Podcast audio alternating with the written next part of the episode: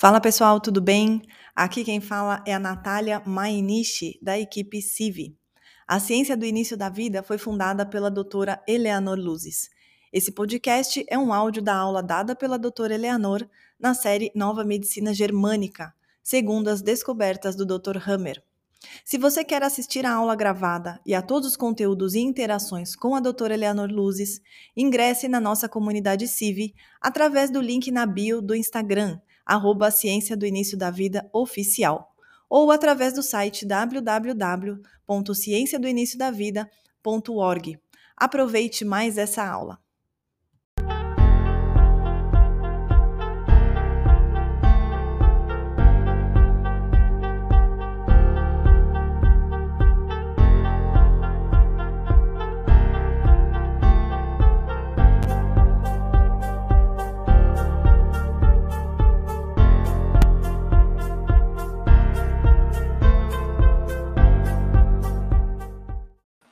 Olá, estamos no ar. Boa noite, boa noite para todo mundo. Sejam todos muito bem-vindos.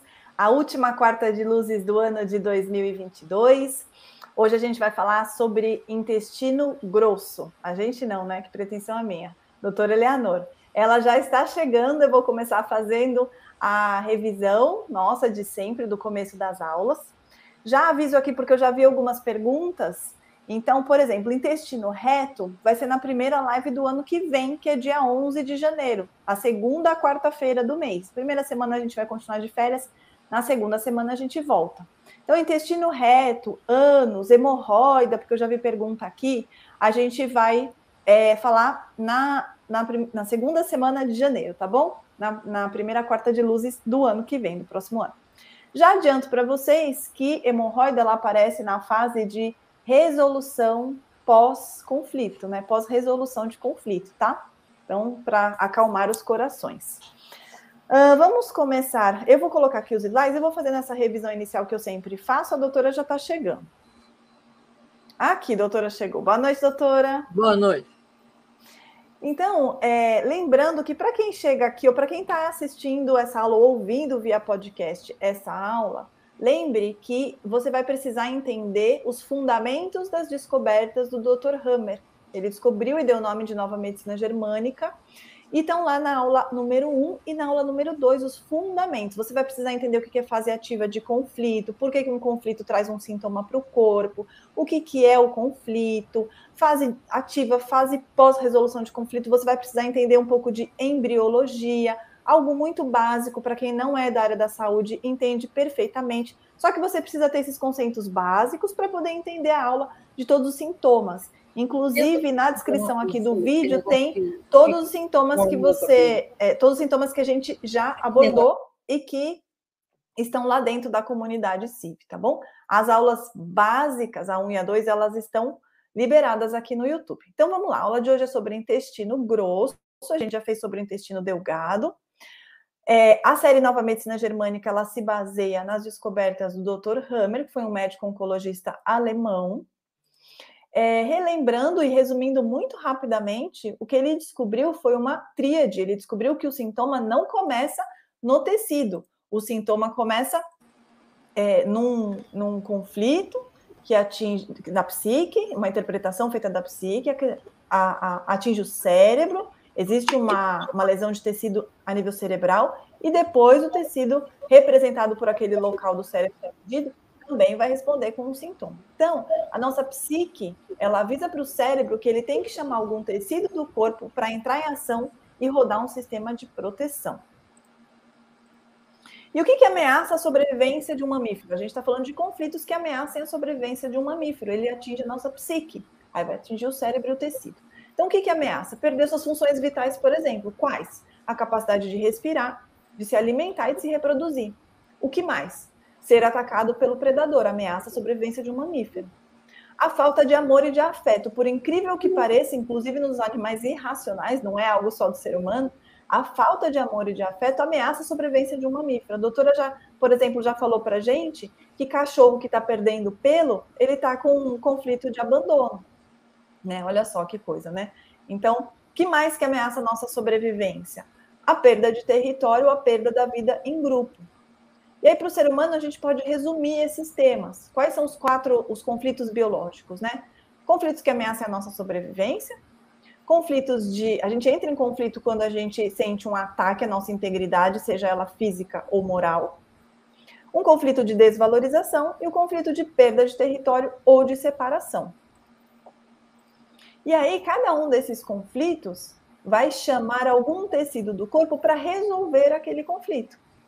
E aqui a gente entra num conceito muito simples de, de embriologia, porque quando o, o, o, o ovo fecundado está começando a se desenvolver, ainda não, não, chegou a ser embrião, ele é, é, tem um estágio da evolução que aparecem quatro folhetos embrionários, com o nome de endoderma, mesoderma antigo, mesoderma novo e ectoderma. A embriologia da medicina alopata é, fala de três folhetos embrionários. Essa descoberta do quarto folheto foi do Dr. Hammer. Então, ele subdividiu o mesoderma em mesoderma antigo e mesoderma novo. E aqui não é muito, parece difícil para quem não é da área da saúde, mas são as quatro palavras, digamos, mais difíceis que você vai ter que entender. E desses quatro folhetos, então, se forma todo o corpo humano. E a gente vai precisar saber, aquele tecido que está dando um sintoma, de qual folheto embrionário ele deriva lá, da, lá, lá do desenvolvimento embrionário.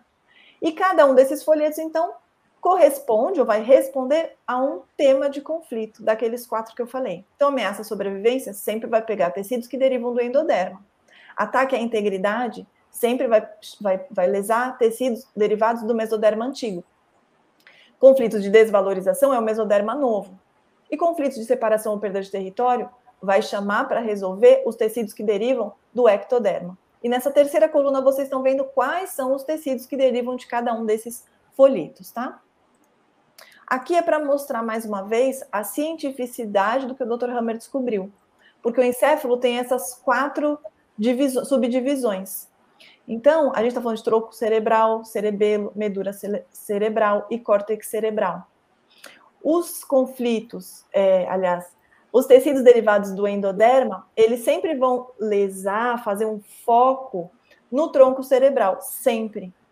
Os tecidos derivados do mesoderma antigo sempre vão fazer o foco e vai ter uma lesão ali nos neurônios no cerebelo.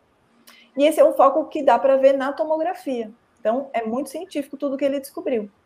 E aí, os tecidos derivados do mesoderma novo fazem um foco na medula cerebral, os tecidos derivados do ectoderma fazem o foco de Hammer no córtex cerebral. E aí, cada um desses folhetos, então, corresponde a um conflito. E na fase ativa do conflito, enquanto você está em conflito, eles respondem de uma forma. Na fase que a gente chama de, que ele chamou de PCL, ou seja, pós-conflitólise, pós-conflito, fase de reparação, cada um desses tecidos responde dessa forma que está aqui no quadro.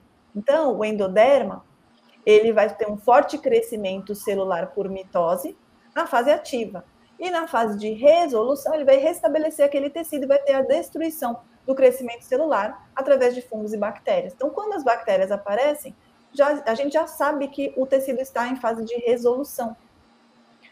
Os tecidos que derivam do mesoderma antigo, eles também têm um crescimento celular na fase ativa e depois, na fase de regeneração, fazem a destruição através também de fungos e bactérias. Destruição dessas células que aumentaram, que cresceram.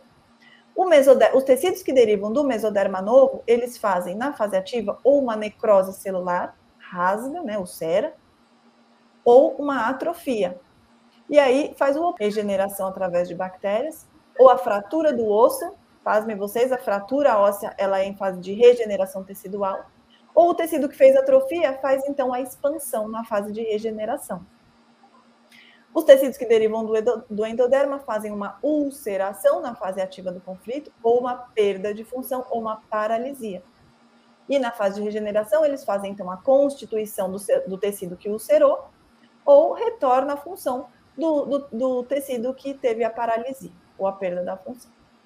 E hoje, então, a aula é sobre o intestino grosso, e é com a doutora agora. Essa aqui é uma divisão, a gente tem uma foto, uma divisão Cada parte do intestino grosso tem um nome. Vamos lá, doutora. A principal função do intestino grosso é a absorção de água e o armazenamento e a eliminação da massa fecal. É muito importante entender que, ah, basicamente, a grande parte da água que bebemos sai pelo intestino. Por isso que, é, numa situação em que a pessoa está no terreno que, desconhecido, ela, onde ela pensa que não há garantia de água, é aquela história, as pessoas podem parar de comer, fazer jejum, mas, em geral, beber água continuar bebendo. Então, a, a, o intestino grosso é muito importante, porque é nessa fase última do intestino que a água é retirada do material fecal. Né? É, algo, alguma tanta, tanta é, de água é deixado justamente para que as fezes escorreguem naturalmente. O intestino grosso também deriva do folheto embrionário endodermo, portanto, falo de é vital. Portanto, na fase ativa do conflito há crescimento celular. O crescimento celular nesse tecido tem o sentido biológico de proporcionar uma melhor absorção de água e de gás. Porque lembra o gás, ele lembra de laboratório quem no segundo grau é, mexeu com o laboratório, quando você faz uma mexida de substâncias, várias, é, várias coisas podem acontecer. Uma substância pode explodir, virar fogo, ok. Mas no, muitas vezes ela produz gás, misturar com B e C com D. Então, na digestão, o mesmo acontece. A, a, a integração dos alimentos, dos alimentos vai fazer uma produção de gás também. Então, me sinto incapaz de eliminar algo repugnante. Esse é o conflito. Podre, vil, que me aconteceu.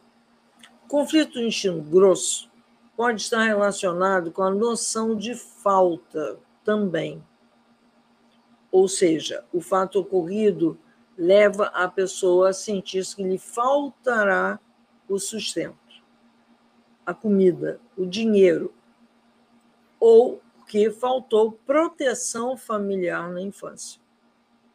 Por isso, é um conflito extremamente vital. O medo da falta e a falta de proteção são determinantes para atingir esse tecido. Então, é, a proteção familiar e aí, nesse sentido, nós estamos falando de quê? Ah, uma criança que é descuidada, uma criança que os, os pais não têm o menor tempo e olhar para ela. Ela é muito pequenininha. Então, ela vai crescendo, os pais se separam, ou tem muita briga, ou tem abuso sexual na criança. Tudo isso são vivências que fazem a criança sentir sem teto. E esse sem teto é sem proteção. E isso dá alteração no intestino. E não é pequeno. Vamos lá. Doutora, até, por exemplo, se a mãe entra em luto, um luto muito profundo, também desconecta da criança, não é? Sim, sim. caso assim. Há, há, há, muitas questões né, é, que às vezes a pessoa procura, ah, meu filho está cinco, seis dias com constipação. E aí você pergunta, mas o que está acontecendo? Ou o que foi que aconteceu com você nessa mesma idade? Às vezes é o que está acontecendo. Ah, meu pai morreu, minha mãe morreu. Ela está vivendo luto. E, e, e ela está deprimida, chora, se tranca no quarto sozinha e chora o dia inteiro. Aí a criança vive abandono e vive mágoa. Então, quando para de viver mágoa, é, e é uma coisa que eu faço com crianças e eu ensino as pessoas a fazerem, funciona. Ah, ah, o pai é bêbado, os mãe, o pai e mãe se separaram, e aí a criança sai com, a, com o pai e o pai bebe, bebe, bebe, bebe na menor atenção para a criança, a criança vai e fica com constipação. E a melhor coisa é você ensinar a criança a fazer o pono pono.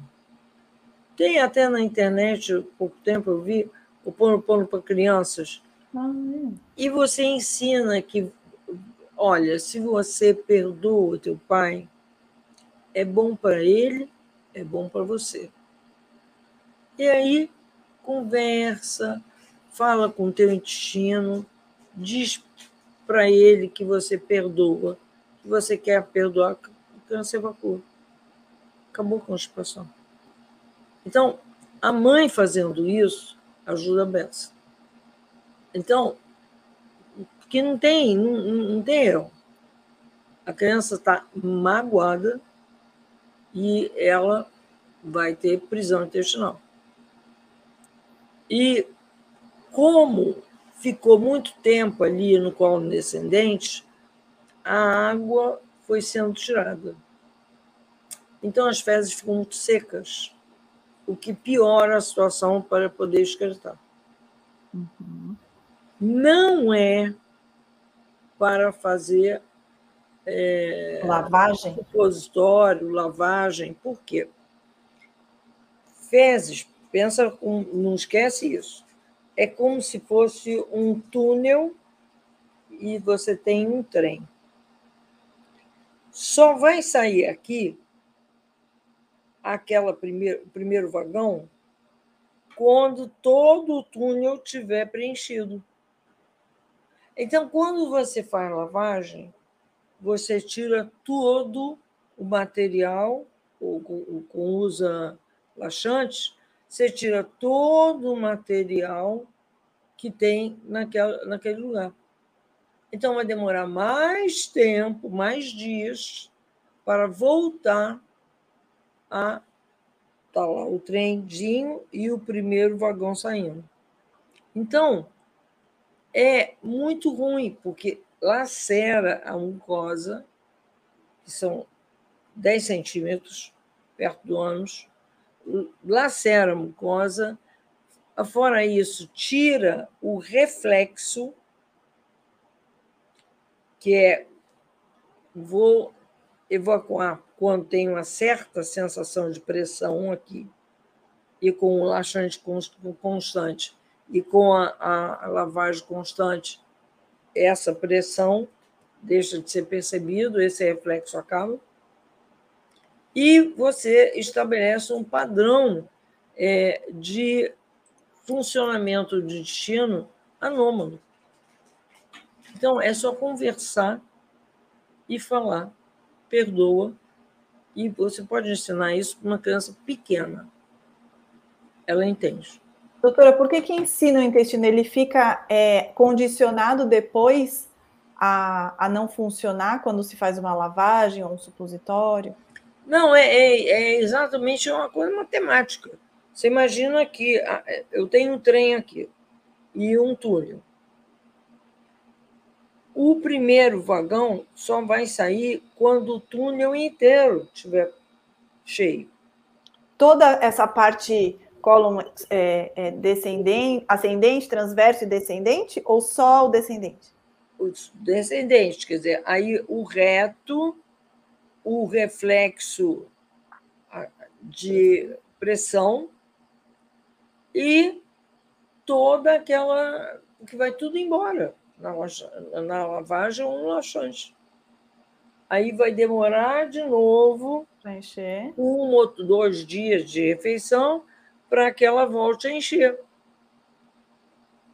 É a mesma coisa que você repara, uma pessoa que tem um dia, dois de diarreia, ela demora uns dias para conseguir evacuar. Uhum. Por quê? Foi tudo ah, embora. Ah, Até o túnel estar tá cheio, não vai, não vai evacuar. Ah, tá, tá. E, doutora, a constipação ela dá nos dois intestinos, tanto delgado quanto grosso, ou só no intestino grosso? Principalmente no grosso porque é, a constipação ela vai ser em razão de o corpo ressecar as fezes, tirar todo o líquido e ficar tudo ali preso, é isso? Não, isso vai acontecer se a constipação dura muito tempo, as fezes saem secas. Uhum. é uma questão de tempo, porque uhum. essa, esse pedaço final do intestino ele vai tirando a água das fezes. Elas vão ficar ali um dia, dois dias, vai tirando água, vai continuar tirando água. Uhum. Aí ela sai muito ressecada. O supositório pode dar para a criança uma vivência de abuso, será? Pode. Pode, né? Pode viver. É, e tem gente perguntando é, o que, que causa a constipação. A doutora está falando, é a mágoa, né? É. Acabou de falar do conflito. Essa mágoa até por falta de proteção. É. Essa falta que a senhora falou para mim, né, no intestino delgado, é uma mágoa em razão de traição. No grosso, é uma mágoa em razão da falta. Eu tinha interpretado que era uma falta material, escassez alimentar, mas é também, também essa falta de proteção, né? Também. Vamos lá. Não, não é para usar supositório, então, pessoal. Vamos não. voltar para o slide. Conversa Bom. com a criança que é melhor. Me sinto. Ah, os dois intestinos, grosso e delgado, respondem ao conflito de sujeira. Uma merda que me aconteceu. Só que o sintoma no intestino delgado mostra que o indivíduo deu mais importância à traição que sofreu. Já o sintoma do intestino grosso mostra o indivíduo mais preocupado com a mágoa que aquela situação suja lhe causou. Com a mágoa e a falta de proteção. O crescimento celular pode se dar em dois formatos: crescimento plano, tem o sentido biológico de reabsorver o bocado mais eficazmente. E o crescimento em couve-flor, que é tem o sentido biológico de querer secretar e fazer escorregar. Eu não aceito essa porcaria. Então, essa foi uma das descobertas mais inteligentes do Hamilton. Se a medicina alopata soubesse disso, não diria que o crescimento celular é aleatório. Que não é aleatório. É determinado, é feito com uma estratégia específica para o que, que, que a biologia quer. Né? É tão inteligente que ele foi analisar até o formato do crescimento celular porque a medicina alopata vê o crescimento, mas não quer nem saber qual é o, o formato que ele tem. Histologicamente, não tem um estudo, né? Sobre não. isso. E a doutora estava me falando, foi muito inteligente, porque ele consegue, conseguiu identificar o sentido biológico desse crescimento, e aí você vai mais assertivamente no conflito do paciente, né? Você sabe quando ele já está querendo aceitar, não aceitou, está magoado, mas está querendo, e aí o crescimento é plano, e a doutora diz que é mais raro. E quando ele está com crescimento em formato de couve-flor, que é com, até acontece nas amígdalas, ela já falou isso para gente, né? É porque aí a pessoa não está aceitando mesmo e queria era expulsar aquele, aquele acontecimento da vida, né? Uhum. Na fase pós-resolução do conflito, existe decomposição celular através de micobactérias. É nessa fase que pode vir o diagnóstico de infecção intestinal. A medicina alopata chama de infecção em razão da presença de bactérias que sabemos que estão ali para decompor um aumento celular que não é mais necessário à nossa biologia. Portanto, a presença das bactérias é um sinal de saúde, de regeneração, é, nessa fase, a doença ou a lesão de tecido já passou. A, na, no, no intestino, a flora, que a gente chama de flora intestinal, são bactérias que precisam existir ali por várias razões, ajudar a determinadas coisas mais difíceis de digerir, digerir há também a situação de, de aumentar é, algum tipo de secreção é, que está ainda difícil de digerir. Então, a bactéria no intestino é necessária. Quando uma pessoa tem dias e dias e dias e dias de bactéria, de, de, de diarreia, ela precisa repor um pouco a flora, e para isso tem o Floranil, né, ou outros que façam o mesmo com boa qualidade. O Scrio faz isso, doutora, ou ele é outra função? E o Scrio, ele repõe a perda de sais minerais. Ah, o Scrio do laboratório Também faz, ah, faz importante participação na flora. Tanto o sal mineral quanto a, a, a biologia ou a microbiota do intestino. todas as duas coisas precisam ser repostas se durou muitos dias. Não fica tendo mais diarreia porque não tem bactéria que segure, nem tem os, os, os sais minerais que precisam estar ali. Porque a gente tem que lembrar, né, doutora? A diarreia é em razão da. da a, a fezes está muito mole porque tem água que não está sendo absorvida pelo corpo, não é isso? Então, se a água não está sendo absorvida pelo corpo, a gente precisa tentar repor. Mas aí eu estou pensando, como é que vai repor se a hora que você toma escrio ou floranil, o corpo também não vai absorver? Vai sair nas fezes, será? Não. Aí, quando a pessoa teve uh, quatro, cinco dias de diarreia absurda, né? Uhum que é já é líquida o tempo todo, o tempo todo, o tempo todo. O que aconteceu? Essa pessoa perdeu, sim, massa fecal, mas ela perdeu também a bactéria natural do intestino perdeu também o sal mineral que ela precisava ter. Uhum. Ah, então ela vai repor depois que passa a diarreia. Não adianta é, tentar repor durante, né? Não, é. Às vezes, ah, um pouco do um floconete, por exemplo, do floranil, às vezes em criança é o suficiente para parar a diarreia. Ah, tá. Mas sem fazer aquela coisa, sem tirar nada, como o supositório faz, ou como a, a substância para excretar. Não, repõe a flora. Que às vezes em criança um, uma diarreia não tão cataclismática é o suficiente para haver deficiência de flora.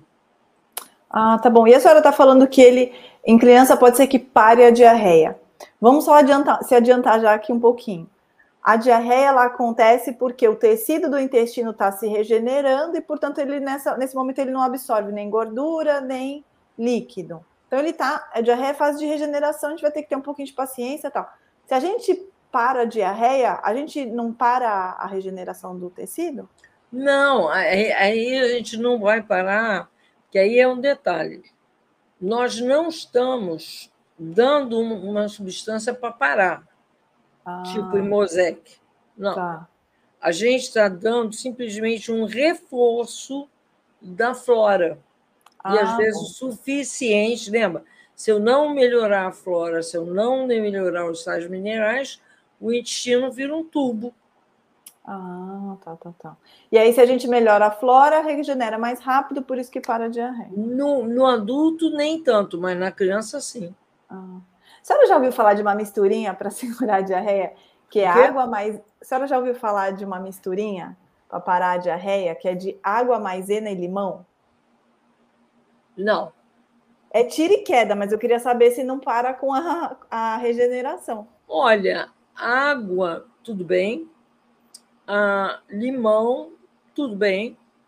A maisena pode fazer apenas um bolo, na verdade faz, e esse bolo talvez se pare a.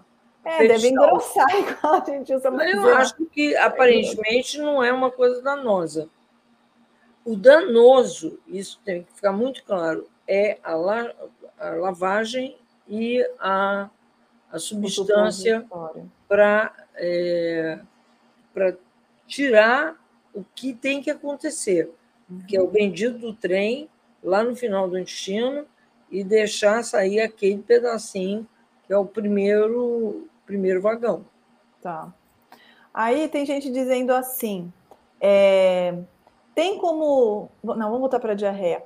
Tenho diarreia por anos, todos os dias. Agora diminui um pouco, mas ainda continua frequente. Vamos chegar na fase, na fase, fase pós-resolução para responder isso, né? Sim. Já já ela vai entender. Aí teve uma pessoa também que, sobre o, o formato do crescimento celular, perguntou como é que a gente descobre se o crescimento celular está em couve-flor ou em formato plano. E a senhora estava dizendo exatamente isso hoje, que não dá para ver, né? Nem na tomografia. Não. A senhora vai ter uma ideia? Aí que tá, você tem que saber o tipo de conflito que é e como a pessoa está vivendo. É, é um conflito que a pessoa, de alguma maneira, ela quer ter algo de volta, é um conflito plano. Se é a pessoa que está com muita raiva, muita mágoa e quer Nossa, jogar sim. aquilo fora, é um, o conflito é em conflito. É, mais pelo conflito é que vai dar para saber, pela temática de como a pessoa tá. Que, inclusive, o, o crescimento em couve-flor, a senhora disse que é o mais recorrente, porque as pessoas, né, quando vai dar raiva, vai ficar nesse estado aí. É isso mesmo. É, deixa eu ver aqui. Tem gente perguntando: o Yakult é bom para a flora intestinal? A gente sempre ouviu que é, mas tem tanto açúcar, né? Olha, eu, eu soube que o Yakult era feito de bactéria de intestino de boi. Ah, aí não, gente. Se for verdade, não, né? Não, é, não, eu soube que era. E há muitos anos já, não é nem novidade. Bom, eu sou vegetariana, já não ia usar mesmo, né? Mas eu aí que tá a gente tem que ter entendimento que nós estamos vivendo uma época que tudo que é industrializado tem que ter cuidado. Porque o pessoal perdeu o critério de botar coisa tóxica. Hoje mesmo eu vi uh, umas águas, tipo. Acho. Uma, uma, não exatamente água termal, mas uma tipo estação de água, quase como São Lourenço, mas quando eu vi a composição da água, eu fiquei, epa, tinha cloro beça, e o cloro, ele irrita a mucosa. Por exemplo, em mulher, a, é, a, o excesso de cloro na água pode dar prurido vulvar. Pode dar o quê? Prurido vulvar, quer dizer, a vulva com, com coceira. Ah. Não tem candidíase. É simplesmente uma quantidade excessiva, mais do que numa piscina, uma quantidade excessiva de cloro. Hum. Brometo e um monte de coisa. Então, a gente está num momento. Eu me lembro de, uma, de um mestrado, já tem anos, é, feito no Rio Grande do Sul, em que a moça é, verificou com um grupo a, a, a, quais eram as águas minerais no Brasil que tinham flúor. Praticamente 100%. Ah, sim. Então, gente, flúor era dado do campo de concentração para todo mundo ficar idiota e botar um só soldado para segurar mil dentro do campo de concentração e, não tinha, e sabiam que iam morrer e não tinham nenhum impulso de ir lá e matar o cara. Ficar idiota, doutora? O, o flúor tem esse, esse ele, potencial? Ele zera a sua determinação. Nossa. Água, pasta de dente. Tudo escova de dente, por favor, sem flúor. Uhum. Evite flor. Flor quebra a vontade das pessoas. Se você junta flor com maconha, então você tem vontade dela. Nossa. Então, é para verificar a, isso quando eles têm honestidade de botar na, ou eles com uma coisa que ninguém vai para o supermercado com lupa, né? Então, você não vai olhar só de lupa que você vai ver que está na composição daquilo. Mas é chegar em casa e olhar determinadas coisas com calma, você vai ver que, ó, no próximo vez não compro isso, no próximo vez não compro aquilo. Porque os produtos industrializados estão ficando totalmente. Ué, se permite no Brasil há alguns anos que você tenha 1% de transgênio. Você tem ideia do que é 1% de transgênio? Basta ter 0,001 de transgênio para já mexer no seu DNA. Como assim, doutora? É. Explica para gente. Porque o, o, o que, que acontece? O, eu pego e como uma coisa. O que, que acontece com o DNA? É, a natureza fez os seres para evoluírem e usou o quê? Comunicação de DNA. Então, quando a natureza recebe uma comunicação de DNA nova, ela faz o quê? Ela se muda. Bom, para vocês terem uma ideia, há quase 20 anos atrás, o, o México era o país que mais produzia no mundo milho. E aí o que aconteceu? Transgênio, transgênio, transgênio, transgênio, transgênio. Então, ao plantar, plantar, plantar essa coisa, esse aqui muda, esse aqui muda, pensa que essa informação nova é para evoluir, quando não é, é para destruir a evolução conseguida. Então, para com essa história que, ok, 1% transgênico, 1% transgênico é coisa dessa. E a alegação deles era que o transgênico impedia a praga. Claro que não. Porque o animal também faz parte da natureza e se ele encontra uma plantação com transgênico, ele cria uma super praga para destruir a plantação. Nossa. Essa é a razão da super praga, como aquela que teve no Egito, a que teve na Argentina. Naquela altura, o Brasil estava em terceiro lugar em transgênico, hoje está em segundo. E por que, que o transgênico muda o nosso DNA, especificamente? Por isso que eu estou falando, quando um, um, um gene pareia com outro, ah. e é o que acontece, quando um gene pareia com outro, a natureza, para evoluir, programou que o pareamento com uma nova informação faz com que esse aqui pegue essa informação e tome como a, a melhor informação. Ah, tipo assim, é uma, uma atualização. Chegou Isso. um software atualizado, esse é melhor.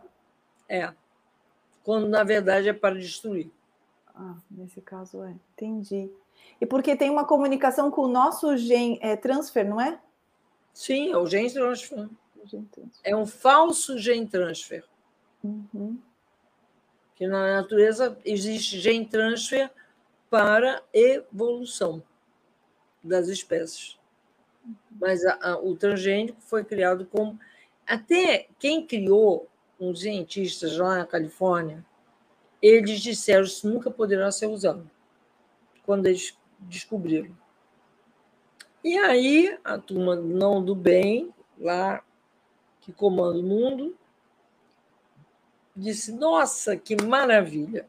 E botaram exatamente isso para tudo quanto foi lá.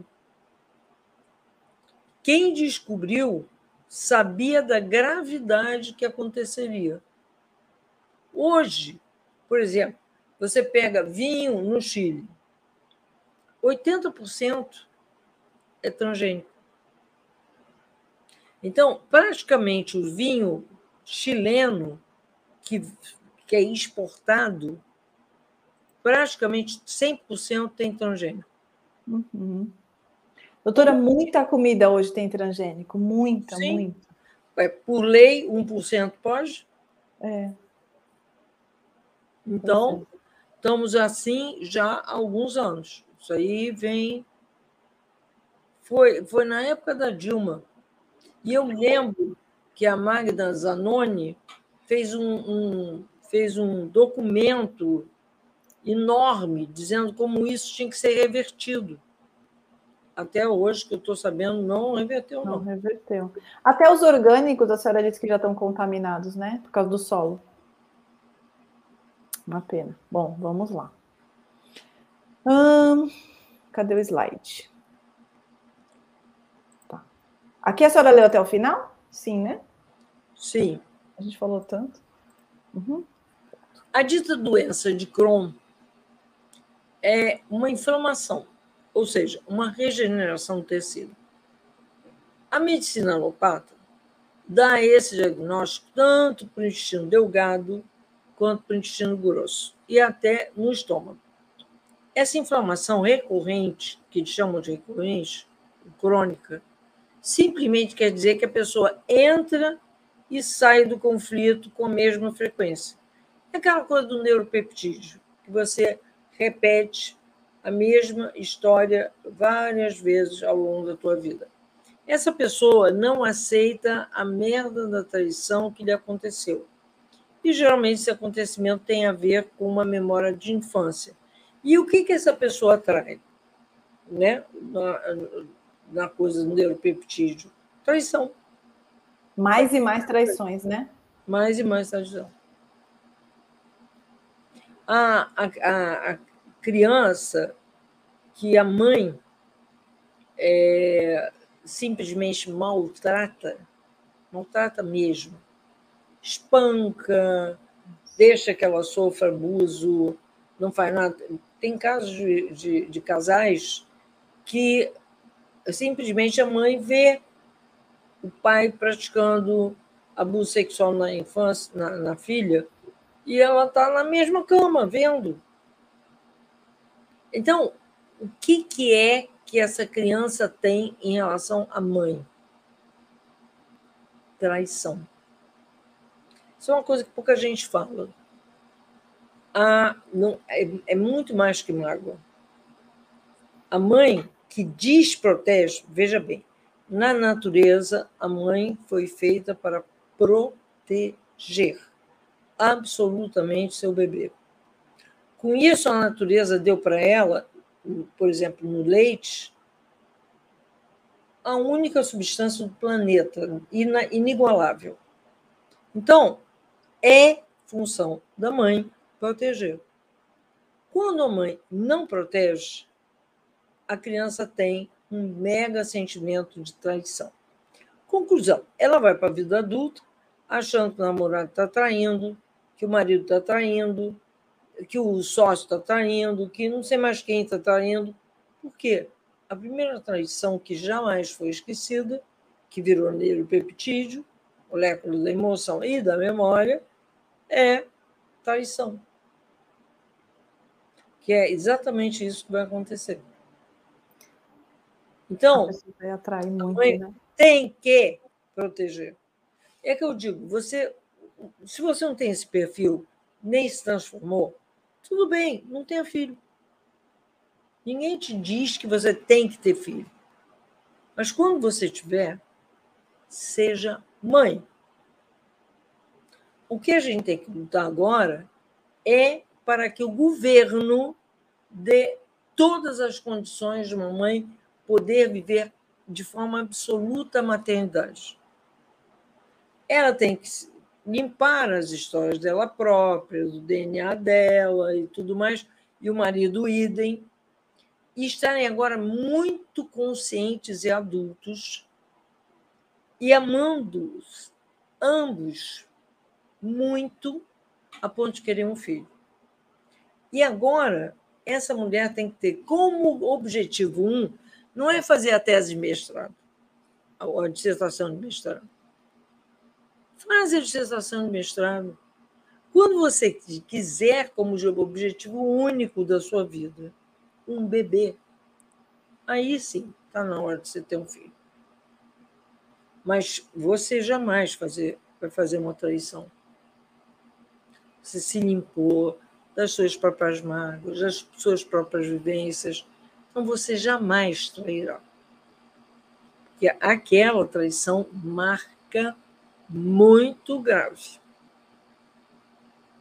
E muito tempo que essa pessoa vai levar para conseguir absolver essa história. Você não precisa. Ah, bom, tive uma coisa muito grave, é incurável. Não, nada é incurável. Eu simplesmente tenho que ter uma consciência maior e deixar aquilo na época que foi e viver mais inteiramente possível a minha vida agora e hoje e não ficar repetindo. Então, é aquela coisa que eu falo. É as pessoas precisam conceber de forma consciente. Porque quando a concepção não é consciente, a maternidade não é absoluta, assim como a paternidade também não é. E aí nós temos crianças abandonadas, magoadas, traídas. Está na hora da gente mudar essa história, né? Vamos lá. Está na hora. Vamos voltar para o slide, então. Estava falando da doença de Crohn. Gente, é bom lembrar uma coisa, e eu até conversei com a doutora essa tarde sobre isso. Aqui a gente está dando o nome, trazendo o nome que a medicina alopata te dá. Só para que você tenha uma resposta e consiga raciocinar. Mas o doutor Hammer não falava de doença de Crohn. Só o que acontece é conflito, lesão de tecido, seja por aumento celular ou, ou ulceração. Nesse caso aqui, endoderma é aumento celular. Então, o que acontece é conflito, aumento celular e regeneração por bactéria. Ponto final. Sim. Aqui se dá o nome de doença de Crohn. A gente também vai ver a diverticulite, a gente vai ver ou não sei o quê. Vai ver todos os quadros, né, com os nomes que a medicina te dá para decifrar, né, doutor, o conflito atrás. É uma coisa engraçada que eu chamo sequela do academicismo. É o nome. As doenças têm nomes, foram batizadas. Na verdade, o que o Hammer fez foi falar não egoicamente, mas falar como real. Uma coisa foi feita, de repente, a, o corpo tentou uma estratégia de sobrevivência e resolveu aquilo, resolveu. Então, só tem a situação do que se chama DHS, que é de hora segundo que aconteceu alguma coisa, a coisa de conflito ativo e a coisa pós-conflito. Mas não. Os livros de medicina estão cheios de nomes. Os nomes daqueles professores das universidades que acharam que descobriram um X fato. Totalmente dissociado, e na maior parte das vezes eles dizem assim: não se sabe a causa. Aqui se sabe a causa sempre. Essa é uma grande distinção. Vamos lá. E é engraçado que a doutora me mandou um material dos livros dela de anatomia para ajudar a fazer os slides, e é exatamente isso que aparece. Não se sabe a causa. O sintoma é esse, esse, esse, esse, esse, o tratamento é assim, assim, assado mas não se sabe a causa. No intestino grosso, vários quadros aparecem isso, não se sabe a causa. O Dr. Hammers descobriu a causa de tudo, não tem nada na medicina germânica que não tenha a causa. Aí o que é? A gente está. Há uma coisa importante. Quando você já parou para pensar, se eu não sei a causa, como é que eu sei o tratamento? É. Vai, vai agir no sintoma só. É a coisa de cortar o fiozinho que está mostrando uma luzinha no painel do carro. Eu só corto o fio. É isso. Então é isso, gente. A gente só está trazendo, mais uma vez, para ficar bem claro, só está trazendo os nomes para que você tenha uma resposta a um quadro que você conhece pela medicina tradicional. Mas não tem nome na medicina germânica. O que acontece é conflito, lesão no tecido e depois regeneração. Ponto final. Aí, por exemplo, a doença de Crohn é a entrada e a saída do conflito o tempo inteiro. Então, quando a pessoa entra em crise, ela está acessando aquele conflito de novo. Aquela memória, o neuropeptídeo que a doutora falou. Saiu, está estável, está com o intestino bom, ela saiu do conflito. Depois ela entra de novo. Aí, como ela fica nesse entra e sai do conflito, chamaram de uma doença permanente, né? E aí cada uma das doenças a gente vai tratar aqui. O câncer é a mesma coisa, né? A gente já viu isso do câncer tantas e tantas lives. Aí vem uma pergunta bem grandona aqui. Doutora, poderia comentar diarreia no recém-nascido, doença de Crohn no recém-nascido, bastante severo. Doença de Crohn a gente está falando agora. Ó, junto os conhecimentos da doutora, ela poderia responder, e ela vai responder, mas junto os conhecimentos. Criança sempre espelho o inconsciente dos pais. Ela não adoece por ela, não é um conflito dela. Então, a gente está falando de os pais passaram por um conflito desse na idade em que a criança está mostrando sintoma. Conhecimento número um. Número dois, a doutora falou aqui que diarreia, ela vai falar um pouquinho mais para frente, mais especificamente. A diarreia acontece na fase de regeneração do tecido. Então, na verdade, essa criança já está resolvendo um conflito dos pais daquela idade. Doença de Crohn, está falando agora. Entra e sai do conflito diversas vezes. Dos pais então tem que ver o que está acontecendo na, na, com os pais, seja no agora ou na idade que a criança está. Quando eles tinham aquela idade. Entendeu? Juntou os conhecimentos. É isso, não é, doutora? E aí não trata a criança, trata os pais, para eles saírem desse conflito recorrente, entre sai, entre sai, entre sai, né? Vamos lá. É aquela história, a criança lembra os pais daquilo que o inconsciente dos pais a consciência deles não olhou para isso. E a criança bota o espelho. Através do sintoma dela.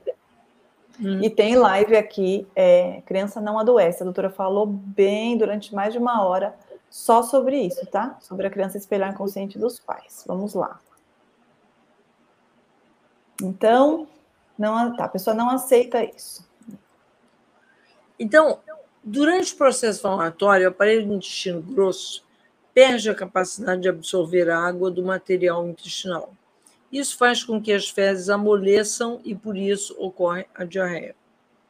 Pode haver presença de gordura nas fezes. A isso se chama esteatorreia. Já que a parede intestinal, durante a regeneração, também perde a capacidade de absorver a gordura. Sintomas da dita doença de Crohn são urgência para defecar, tem muita água, né? Perda de peso, porque não absorveu gordura, dores abdominais, pela, pelo fato do, do, do intestino estar tá sendo bastante andando rápido, dizer, movimentação dele, até para perceber na mão. Sangramento, que em geral está lá para o final, palidez, caquexia, a pessoa fica pele e osso, massas abdominais, porque fica tudo desorganizado, fístulas, que são tubinhos que acabam se formando pelas mucosas que se rompem, fissuras perianais. Quer dizer, fissura quer dizer, é como se fosse uma úlcera perianal. Vamos lá. E aí, ó, de novo, gente, só recapitulando para gravar. É, diarreia é a perda da capacidade de absorver a água.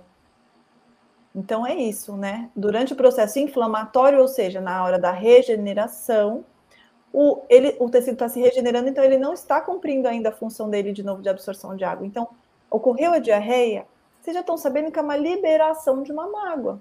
É o processo de. A pessoa liberou a mágoa dela, ela se libertou da mágoa, do sentimento de traição. Então, a diarreia é boa, né? Comemora. Doutora, não, não tem um quadro de diarreia que seja tipo assim perigoso, que dure. A gente acabou de ver a pessoa falando, né? Anos. Ela tá, na verdade, sem conseguir concluir a resolução do conflito, não é isso? É, não está resolvendo, de fato, vai e volta de novo. A diarreia é aquilo ali. A, a, a, o fato de a pessoa ter um emagrecimento, se não fizer a reposição de sal mineral, se não fizer a reposição das bactérias, aí fica mais difícil que a diarreia pare. Mas, digamos, você teve isso, repôs, passou a se alimentar direitinho e tal, perdeu um quilo ou dois, voltou a ter, mas daqui a pouco começa tudo de novo. Isso aí você tem que ver que que tá, qual é o problema que você está vivendo recorrentemente. É, é aquela coisa. Casca de banana que você, um, vez após vez, escorrega, escorrega e cai. Então, Passa a enxergar a casca de banana. Isso se a, se a diarreia é frequente ou, ou, permanente, como disse uma pessoa aqui, mas se ela é, é temporária, você já sabe que está em fase de reparação. Uhum. A fase assintomática demonstra que a pessoa saiu do conflito e está com o tecido regenerado. Já as ditas crises correspondem à fase pós-resolução do conflito, ou seja, a fase de regeneração, mas em virtude de ter entrado no conflito novamente.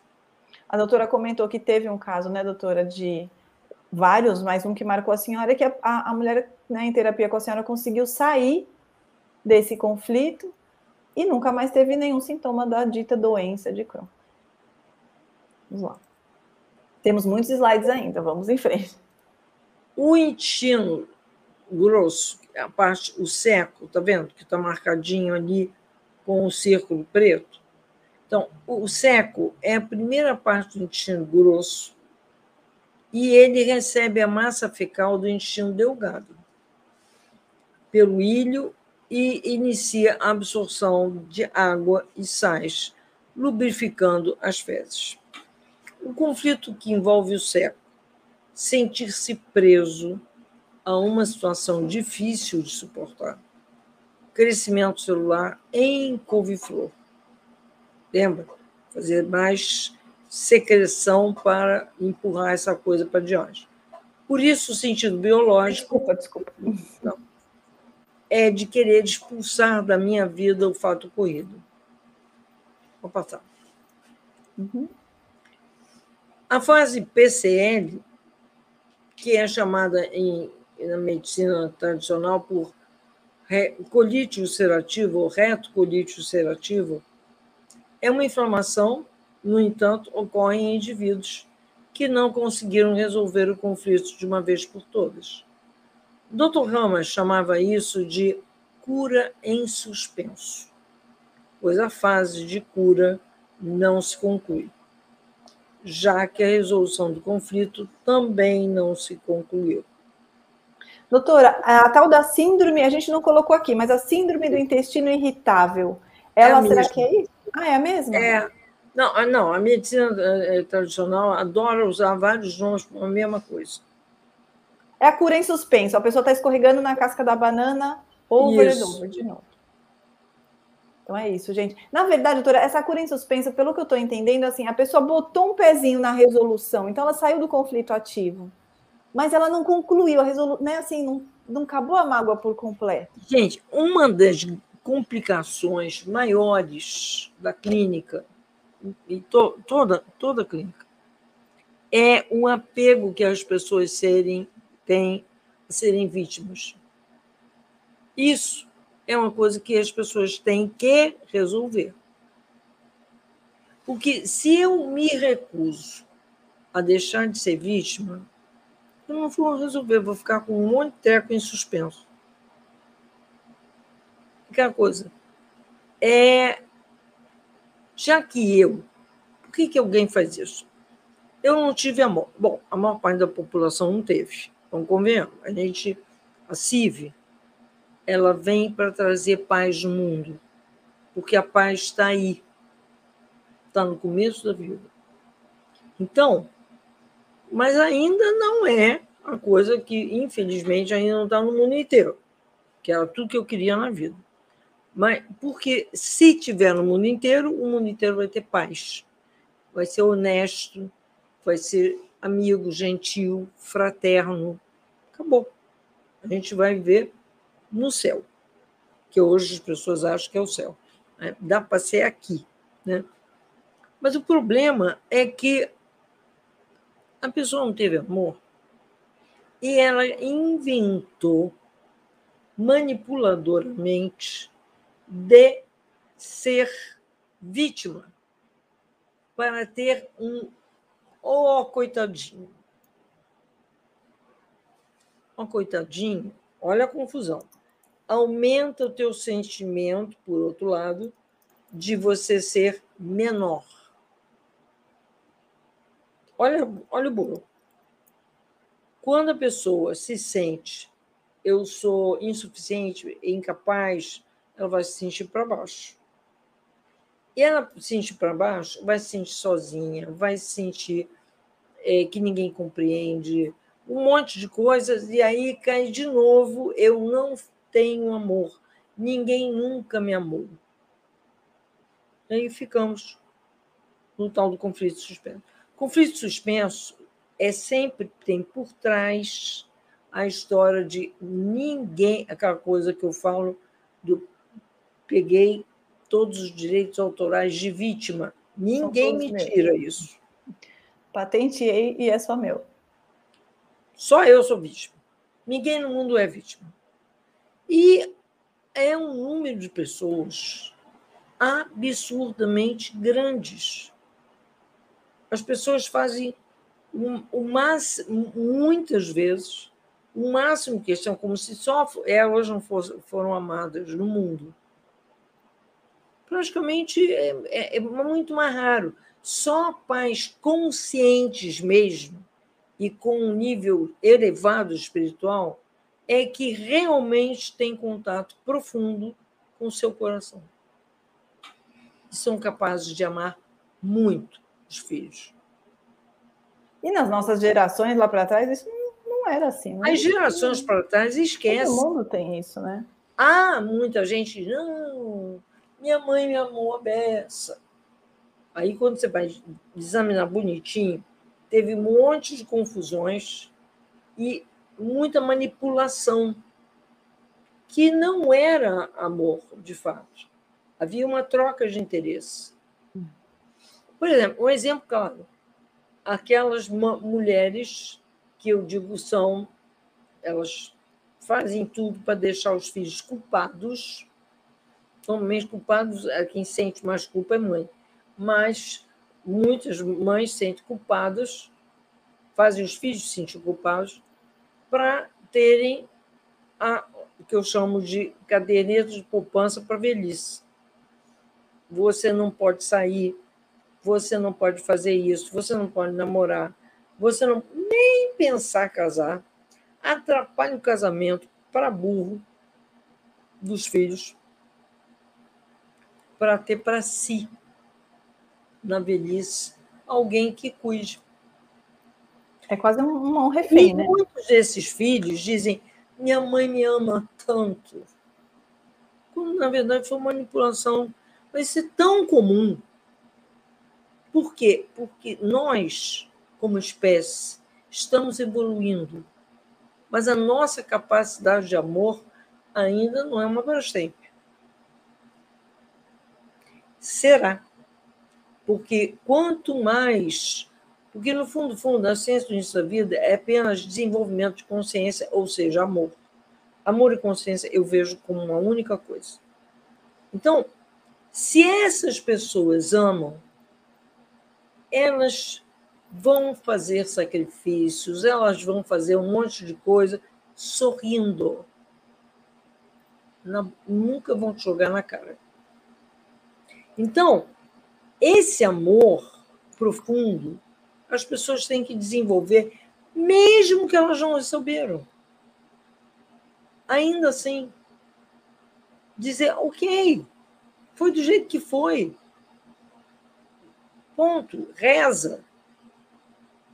enfim. Mas acontece o seguinte: essa é, quase vício de ser vítima é a maior responsável pelas curas em suspenso. Olha. Uau. É. Então, Doutora, a senhora vê. E a senhora vê o que leva um paciente, outro, porque a senhora tem diversos. Então, tem os que fazem do, do limão uma limonada e consegue sair e, e dar um chute no vitimismo depois de um tempo de passar pela dor e tal, mas consegue dar uma reviravolta na vida. Qual é a diferença desse paciente para o que fica naquela dor que não quer sair de jeito nenhum? É um tipo de vício. É um tipo de vício. Eles têm uma muito do muito das coisas mal entendidas do próprio catolicismo é, fazem isso acontecer. As pessoas sofrem só porque elas sofrem, elas vão para o céu. Então elas fazem a vida delas um inferno de quem se quem tem a volta delas também, porque elas vão para o céu. para poder garantir a vaga delas. Também não tem o lance da. Olha só, eu alongando a aula, sabendo que tem muito slide ainda pela frente. Mas não tem o lance da, do complexo de vingança que a senhora é, já falou em aula lá dentro sim, da comunidade? Sim, aquela coisa do eu tenho o meu abusador. Eu tenho fidelidade a ele, em primeiro lugar. Mas atrás disso, lá no meu inconsciente, eu pouco sei, eu quero me vingar. Então, eu me tornando cronicamente doente, estou sempre preocupando a família inteira. Eu estou sempre fazendo as pessoas pensarem: meu Deus do céu, o que eu fiz de errado? Por que, que esse filho, essa filha está sempre ruim, está sempre doente, está sempre com isso, está sempre com aquilo? Estou me vingando. E eu estou mostrando para a sociedade o que fizeram comigo, o que meus pais fizeram comigo. Olha, se eu fosse bem educada, bastante amada, eu era sucesso. Uma Brastemp de saúde. Mas não sou. Por quê? Porque não fui suficientemente amada. Isso muda alguma coisa? Não. Só a vida da própria pessoa é um inferno e a dos outros também. Gente, nós precisamos lembrar que nós temos alma. Que que nessa, já que a gente teve a, ganho de poder viver, usufrua da vida, crie, transforme as coisas ruins que existem, é também porque nós estamos aqui lavando a mão faça alguma coisa para as coisas ficarem melhores. Nós não estamos aqui para nada, não é isso. Então, é aquela coisa, não deixa de ser um nível de egoísmo, de você só ficar na vitimização, na vitimização, e aí joga, todo mundo é culpado. É, menos é eu. É. Todo mundo é culpado menos eu, né? do meu sofrimento. Eu já tive nesse lugar de vítima, de me vitimizar, numa fase que estava me doendo muito um acontecimento recente, mas tem um momento que a gente até cansa, né? Falar, ah, não, evoluir é, é muito mais libertador do que ficar aqui, né? Nossa!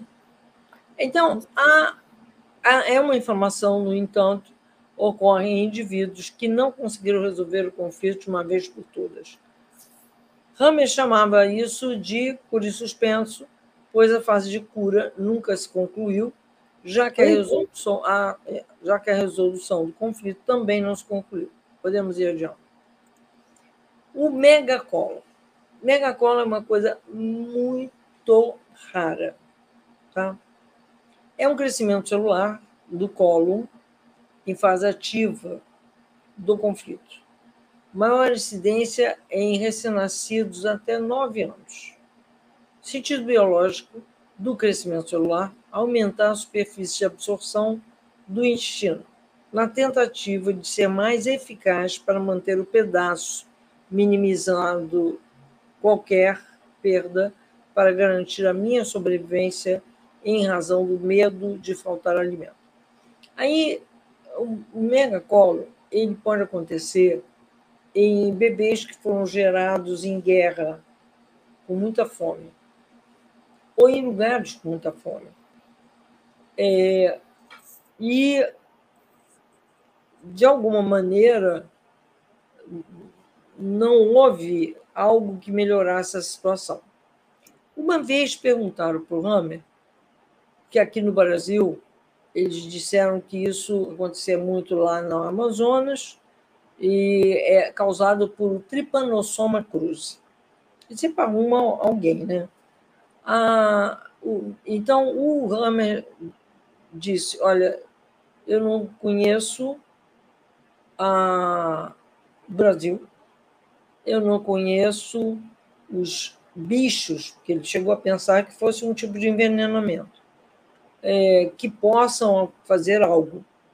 Mas isso era uma hipótese, que eles não estavam considerando que muitas daquelas crianças que nasciam lá eram crianças que, na verdade,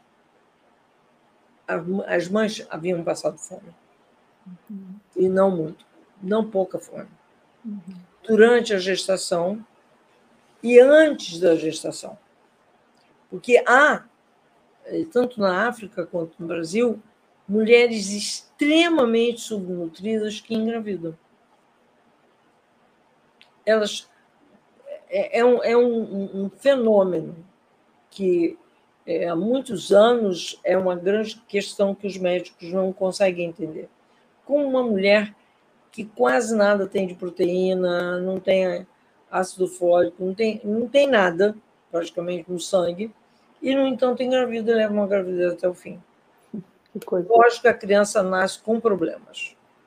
Dificilmente é que não nasce. Vamos lá. Já passei o slide, é esse. As crianças que apresentam esse tipo de colo vêm de pais que conheceram falta durante a guerra e que passaram a perder tudo também na falência pós-guerra. Os recém-nascidos com esse diagnóstico mostram que a mãe passou fome na gestação e por isso eles fazem essa mudança epigenética. Vamos lá.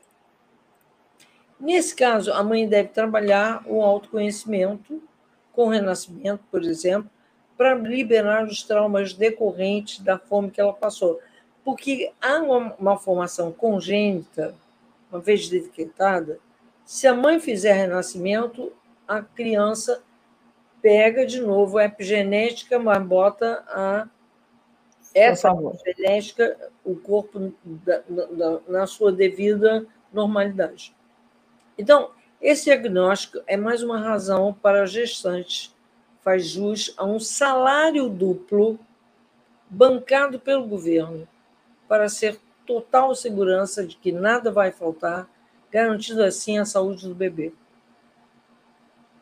Gente, a literatura é pequena que prova que todas as assim os programas para vir achar tal DHS, fazer tal doença, tal, tudo foi programado no útero.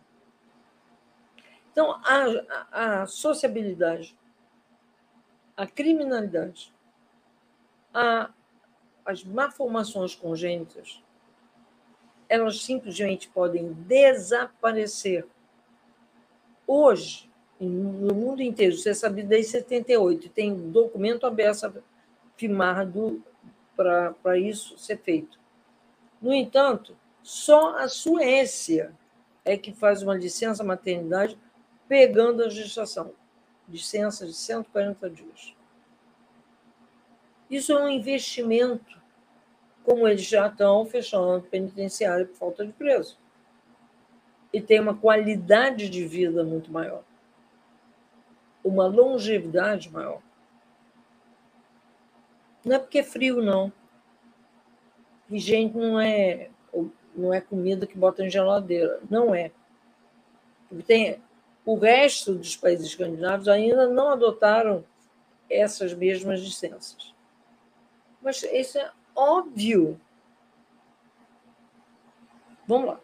Doutora, quando a senhora fala de, por exemplo, fazer o renascimento para liberar, também tem uma coisa que eu acho importante de falar, não sei se a senhora vai concordar comigo, acho que sim. É, essa mãe, não a gente, qual é a garantia de que essa mãe vai acessar no renascimento esse trauma da fome? Mas ela tem que estar disponível para isso, porque quando a pessoa está muito travada, diga, muito fechada, deita lá, pode respirar quanto quiser. A própria Carmelita falou: não muda nada, a pessoa não acessa nada, se ela não quer, não tem Cristo que faça, não é? Não, aí é que tá. É, depende é, também do renascedor, né? Ele tem que ter experiência, muita, e a mãe, aí, aquela coisa, a mãe que não está afim de mudar nada, ela nem vai. É. Mas a Carmelita, por exemplo, já me falou de gente que deita lá, fica fazendo cena e não. Ah, sim, mas não exatamente por esse tipo de problema. Ah, sim. Em geral, quando a mulher tem um filho com nasceu com uma má formação congênita, é, é, essa está a fim de resolver. É verdade. A, a outras pessoas, aquela coisa, né? A turma que comprou os direitos autorais da vítima, essa não quer nada. Uhum. Ninguém vai me arrancar minha dor. É, isso é verdade. E aí, doutor, tem um comentário aqui, né? Que é importante a gente falar. O renascimento é tão inacessível, né, para tantas pessoas. Acho que pela, por poucos profissionais. E por, aí, dentre esses poucos, tem poucos bem qualificados, competentes, como a senhora está falando. É, a senhora não foi a senhora que disse que aquela paciente da falange, com a má formação do bebezinho na falange, foi conversando com a bebê que ela mudou? Que foi. Ela conversando sono REM? Isso. O que acontece é aí que está.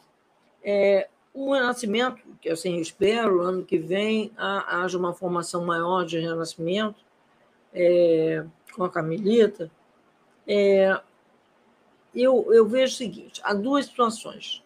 Uma situação é eu entrevisto a pessoa, eu falo para a pessoa, e a pessoa vai e faz, resolve. O problema é quando essa pessoa tem uma carga de encrencas que ela não se sente capaz de fazer. Não sente. É aquelas. Ela acha que ela é tão, tão errada, que ela não faz nada certo, não sei mais o quê, não vai conseguir. Né? Uh, e aí, para malformações significativas, digamos assim. Né? Aquela do dedo foi fácil. Né? E mesmo pessoas que o dedo, por exemplo, dedo da, a criança tem um dedo tortinho aqui, o mínimo. Esse, isso aqui é igual a afirmar tem mentira na família. Aí eu peço para a pessoa qual é a mentira. Aí a pessoa diz tal mentira. Agora vamos pegar um óleozinho aquecido, você vai fazer como se você estivesse fazendo argila, você vai esculpir o dedo do seu filho, contando a verdade.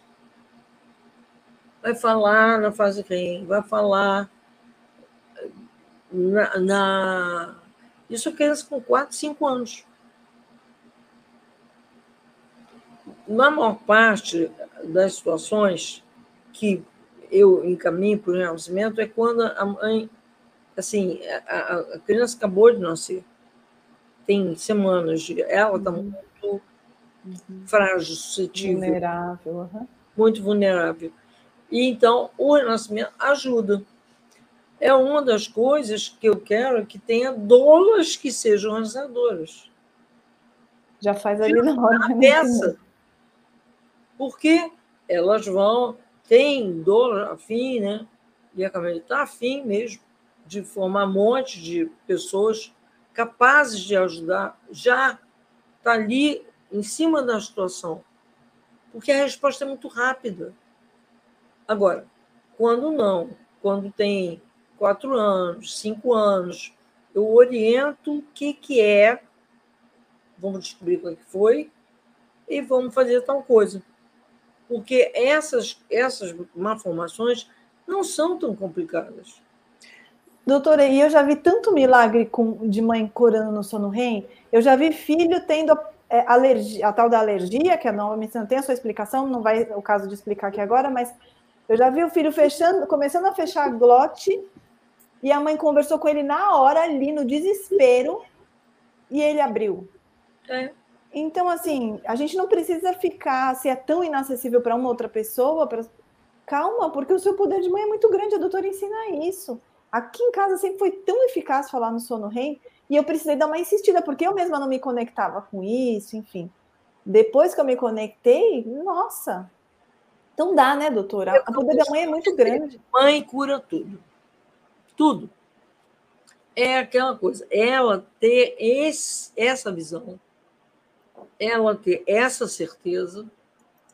Ah, porque eu fui muito desqualificada, não sei o que, não sei o que mais. Não. A mulher tem que ser mulher para parir. Mas uma vez que ela pariu, ela cura tudo. É real. É absolutamente real.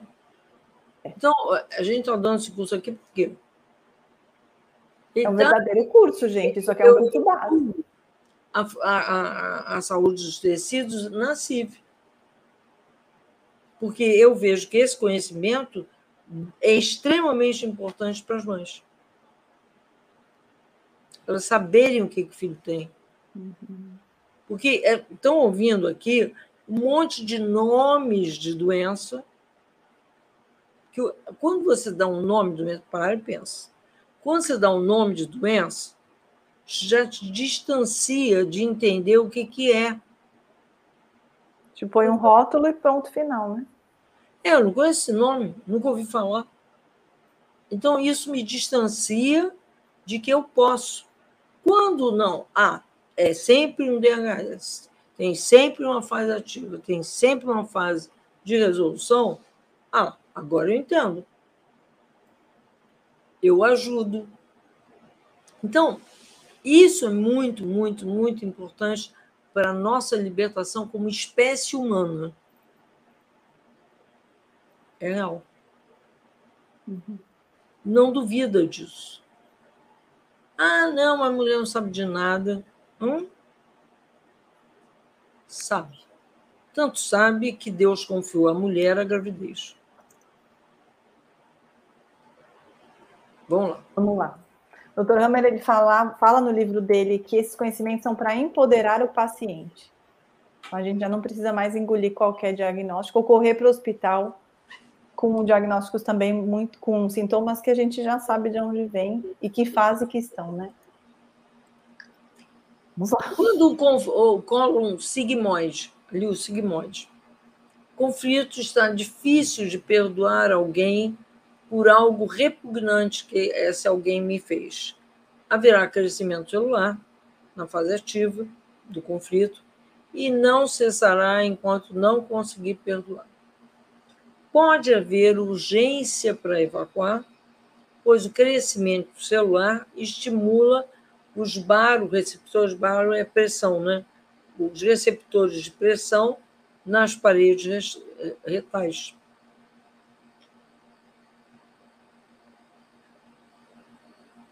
O do colo sigmoide. O crescimento celular pode ocorrer no, em formato de uma pulseira Está vendo ali? E assim provoca uma estenose do colo, o que gera uma obstrução intestinal. Além da diminuição dos movimentos peristálticos, quer dizer, o movimento assim, que mexe as fezes para elas sair, que empurram as fezes, que gera constipação. Então, aí você me pergunta assim: diabos, isso aí chegou a ponto ter uma estenose, como é que volta atrás disso? Eu não falei para vocês que nós somos sete corpos? A gente tem o corpo astral, o corpo etérico e o corpo mental, mental inferior. Aqui há muito o que fazer. Tem cura prânica porque essa é o que mantém a dor E o que mantém um monte de sintomas, gente, é o corpo astral. A medicina não fala disso, mas é isso. Você trabalha e o, é, quem criou a medicina, a cura prânica, o mestre Kokushui, o Kokushui, ele estudou medicina é, oriental profundamente, ele tem um monte de livro. Então, há um, como cortar as coisas no nível do corpo astral, que é onde fica a memória da dor, ou a memória da dissolução. Gente, quantas são as pessoas que falam de milagre? Muitas. Mas tem. É, é, é, conhecimento que é científico, ao mesmo tempo, eles sabem aonde vão fazer alguma mudança. Então, aí que dá. A outra opção. Bom, a outra opção é cirurgia e eu corto a, aquel, aquele pedaço.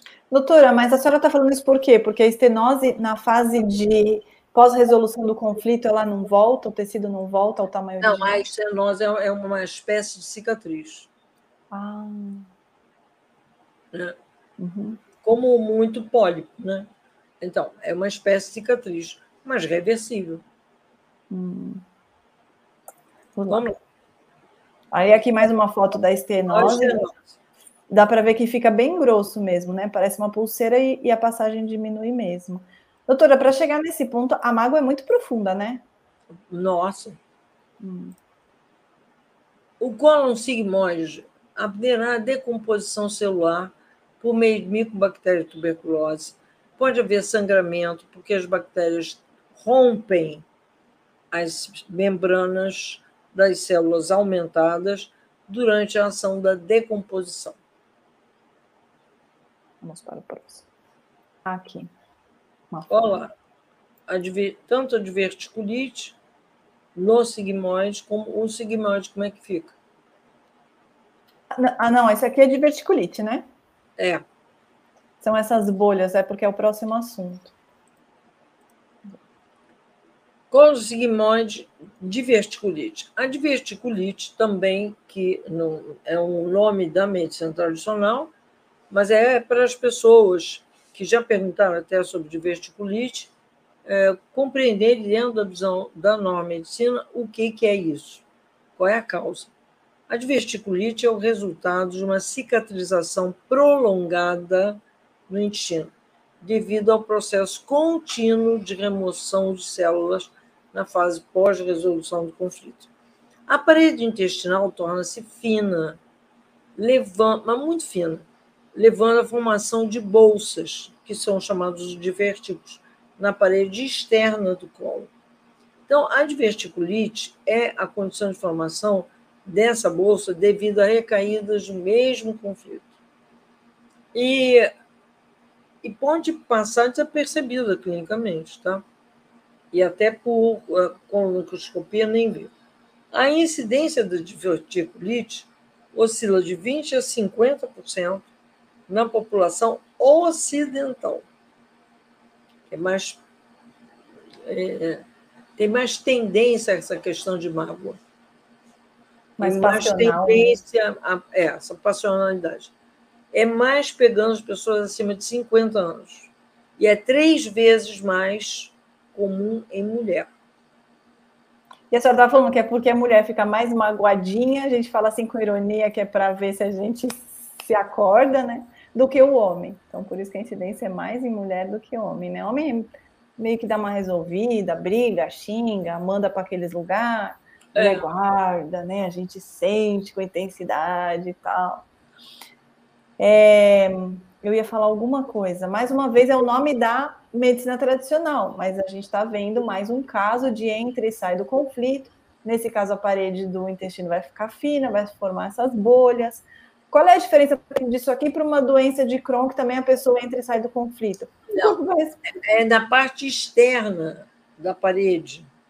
Ah, a doença de Crohn é na parte interna. Parte interna. Olha lá. Doutor, o que vai definir isso é a interpretação do conflito do DHS, né? De cada um, interpretação de cada um. É, eu ia falar mais alguma coisa. Ah, a doutora estava me falando que, assim, por isso que não se deve ficar fazendo colonoscopia é, por prevenção, ou porque mesmo que não esteja dando sintoma, como a gente tem muita, muito conflito e mágoa e tal, vai acabar encontrando.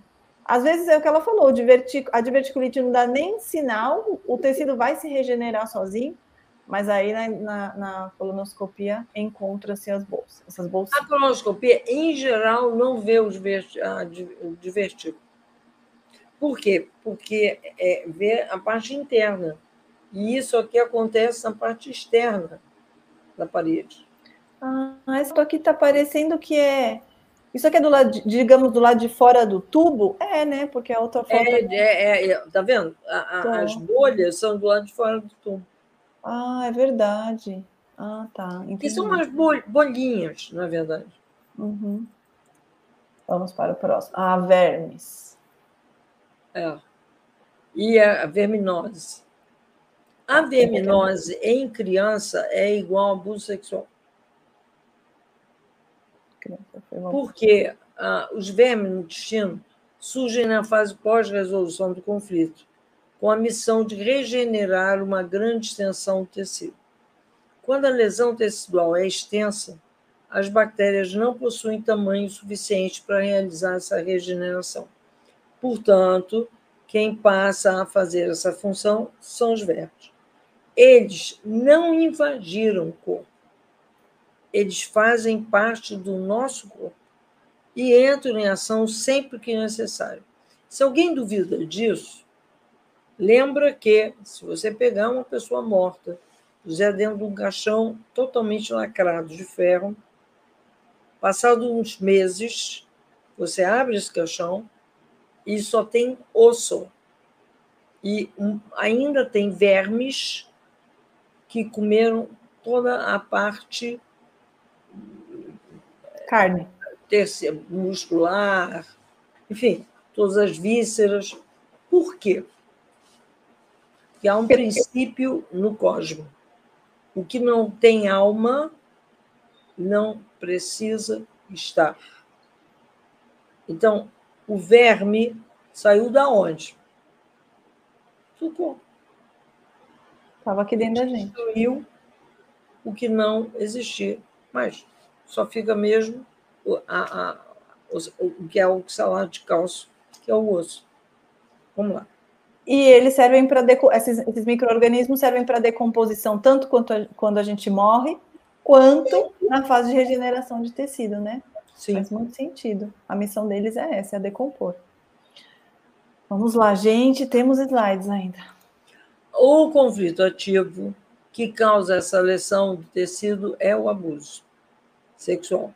Portanto, adulto ou criança com verme é sinal de que outro não é que comeu comida com terra, nada disso. É, houve violência sexual prévia e no momento da presença dos vermes, o corpo já está se regenerando da lesão causada pelo conflito abuso.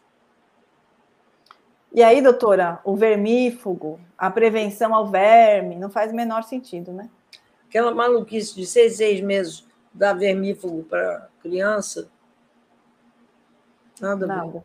E é, tem uma pessoa perguntando, e essa questão do bicho geográfico que diz que é do cocô do gato? Eu nem sei de bicho geográfico. Hã? Bicho geográfico que dizem que vem do cocô do gato. A gente não pega nada dos outros, gente. Pode falar o que for. A gente não pega nada de ninguém. Contágio não existe. O que, que, é esse bicho geográfico, doutora? Senhora? Eu não tenho ideia. Não. Ah, eu acho que é um, um. É, literalmente, um bichinho, parece uma minhoca, eu acho que é. Que você até vê assim na pele, lá dentro da pele ele andando. Eu acho que é isso. Hum, onde eu não conheço, não conheço. Tá. Vamos em frente. Como a senhora diz, o que eu sei, eu sei. O que eu não sei. E a disbiose, que aliás é a doença da moda. A medicina alopata, que é a medicina se evolui muito por essas coisas modas, diz que a desbiose é o resultado de um ataque de bactérias negativas contra as bactérias positivas. E isso seria causado pelo tipo de alimentação praticada. A correção seria passar a ter uma dieta cetogênica, ou que não existe bactérias mais. Essa guerra no intestino não tem, não. Não, no corpo inteiro não tem essa guerra, né? Hã? No corpo inteiro, certo? Não, não tem. Não tem guerra. Toda bactéria está no nosso organismo para o nosso bem e é nossa. O ser humano precisa parar de projetar o mal no, no, no de fora. Precisa parar de achar que o mal vem de fora. A doença tem um papel para fazer as pessoas olharem para dentro de si. E a doença é o esforço que a natureza faz para nos curar. Essa é a famosa, mais uma das famosas frases do Jung, né? Sim. Ufa, doutora, chegamos ao final dessa live. Essa live ficou com uma hora e 35, mas é um assunto extenso, né? Tem vários diagnósticos aí, o intestino, né? A gente precisava de muitos slides mesmo.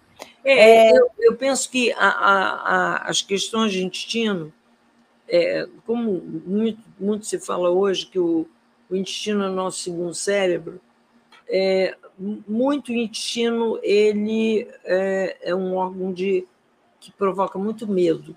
Qualquer diagnóstico intestinal que envolve o intestino. Então é importante essa live para que as pessoas desconstruam essa ideia. Não é assim. Tudo tem jeito, tudo tem uma solução. E é importante olhar para a questão da mágoa. A mágoa é um sentimento complexo aqui no timo, basicamente onde ele toca, expressa, mas, sobretudo, é o que, se nós, quer dizer, principalmente as mulheres que tiveram seus bebês e olharam seus bebês como avatares e aprenderam com o olhar deles o que é compaixão, não vão ter mágoa. A cura da mágoa é compaixão. É prece. O. Então, e é um estado também de evolução da nossa espécie. O dia que nós não tivermos tanta mágoa, nós estamos algo mais elevados. Mais para a quarta, para a quinta dimensão. Porque é um nível de frequência que nós precisamos aprender. Não são sentimentos rudes, mas são frequências, o olhar, a percepção que você tem de olhar o outro e o que deve ou não deve ser falado, o que deve ou não se deve fazer. Então, nesse momento, a elevação, a compaixão é a coisa mais importante. Se não quer ter problema de destino, compaixão. Olha só.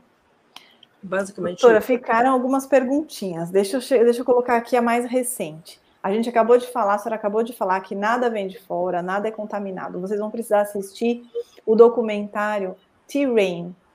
Esse documentário, em inglês, essa palavra significa terreno. Esse documentário fala sobre isso, está lá no site da CIV, cienciadoiníciodavida.org. Você vai no, no botãozinho blog, rola lá para baixo, o documentário está lá. É um documentário fantástico. Foi um amigo da doutora que, inclusive, fez a legenda em português, um grande serviço para os brasileiros. Ele está muito bom. Só que são duas horas de documentário, não tem como a doutora ensinar tudo aquilo aqui agora. Então você vai lá e assiste. Aí tem gente perguntando assim: a doutora poderia falar sobre então a, como é que é? A infecção hospitalar, a infecção bacteriana hospitalar que mata muito?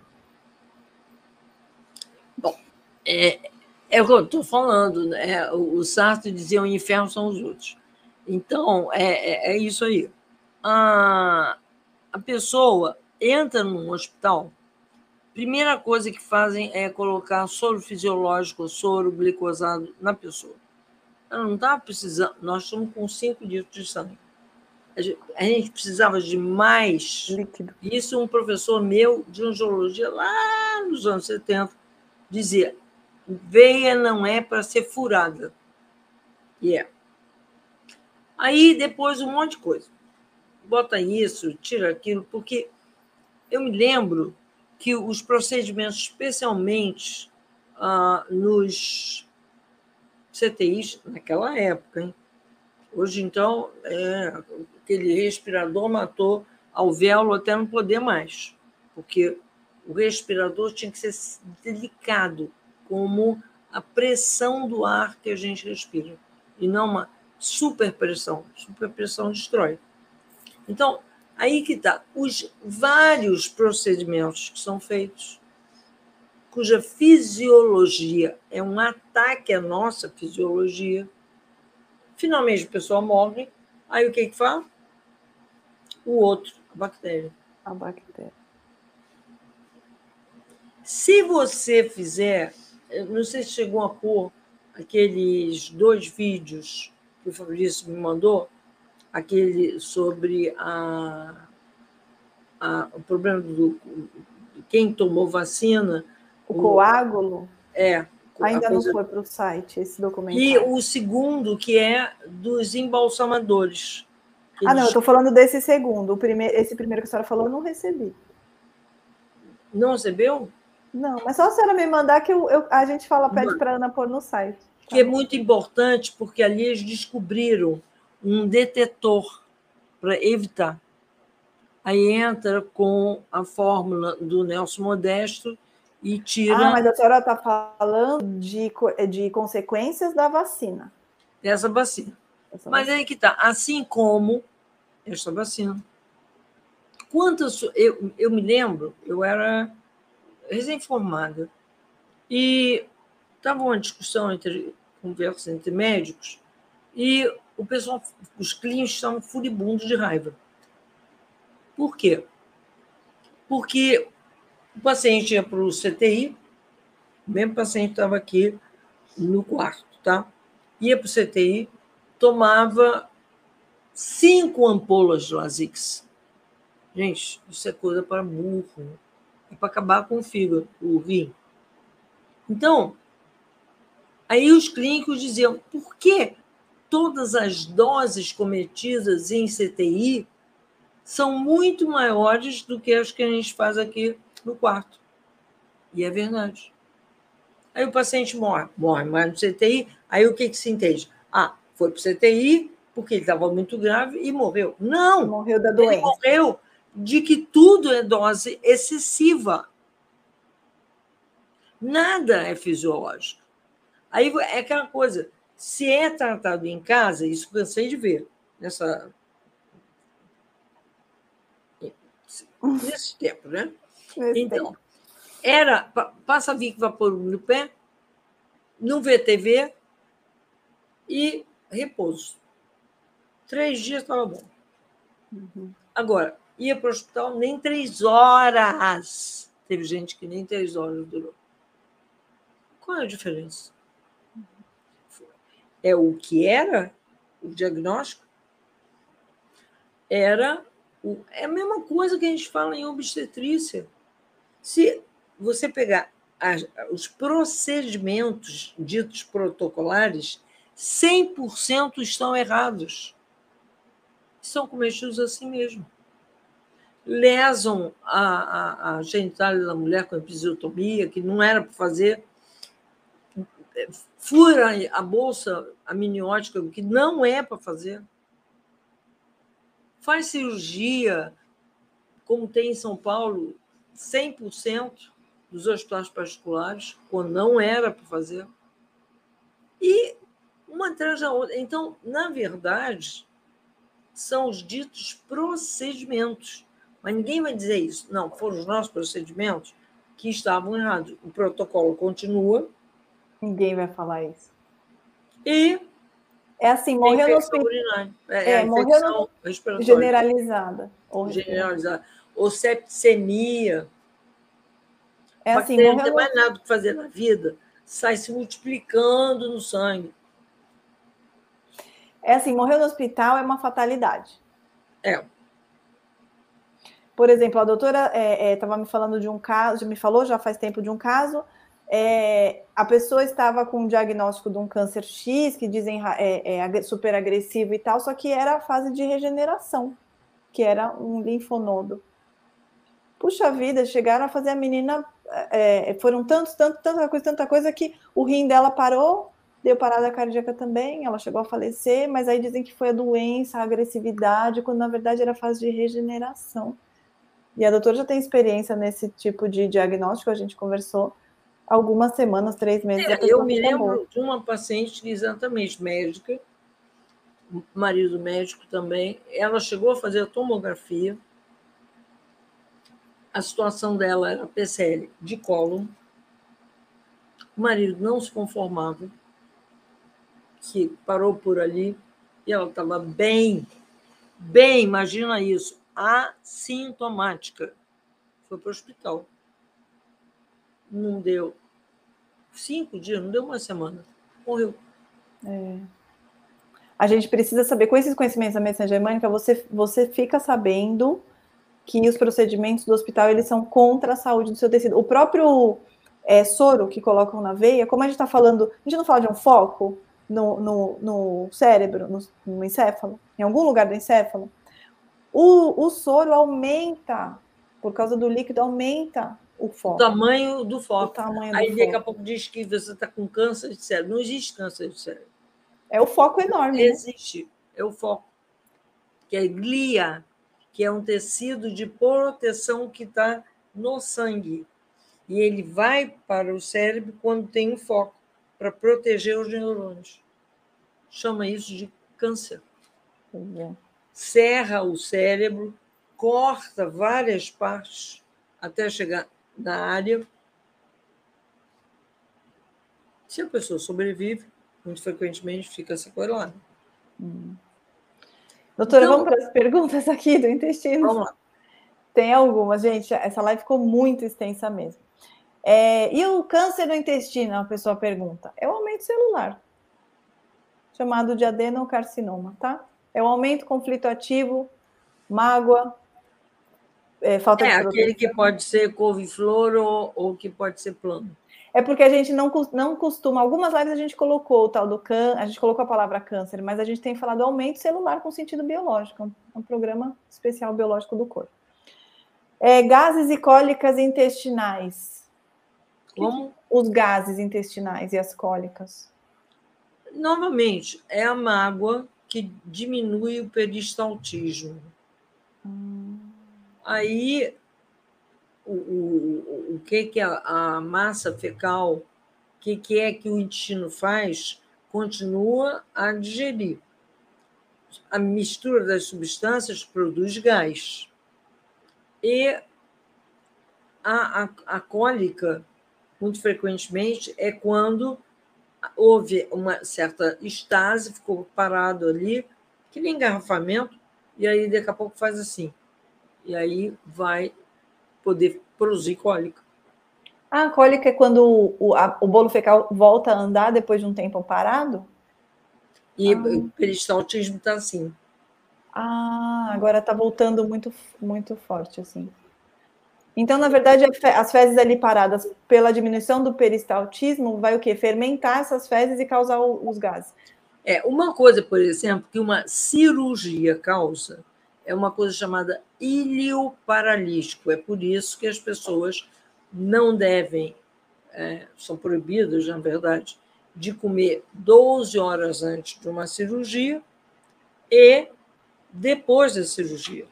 Porque o ilho, com a, o ataque ao abdômen e com anestesia, o ilho ficou paralítico. Hum. Então, você não quer massa fecal ali. Então, é por isso que se faz essa restrição. Né? Mas as pessoas ficam angustiadas, porque isso não é explicado. Uhum. Uhum. Eu, uma, durante um tempo que eu estava com uma, eu trabalhava com uma equipe clínica, que tinha clínico, cirurgião, tudo mais, uma das coisas que eu fazia é sentar e conversar o que ia acontecer. Ah, ninguém explica. O, olha só, quando você derem para você a anestesia peridural, Depois, quando você voltar da peridural, você vai ficar tremendo assim. Não esquenta, porque é isso mesmo. Tá? A outra coisa, o intestino não vai funcionar. Vai demorar, às vezes, um, dois dias. Porque o ilho ficou paralítico por causa do procedimento cirúrgico. Então, as pessoas passaram a complicar menos. Porque o trauma que a pessoa, do susto que ela tomava, era grande, mais outra encrenca parecia, porque era um DHS. A própria anestesia do parto, então, faz a constipação por causa da paralisia do ilho? Olha só, ninguém nunca me falou isso também. Ilho paralítico.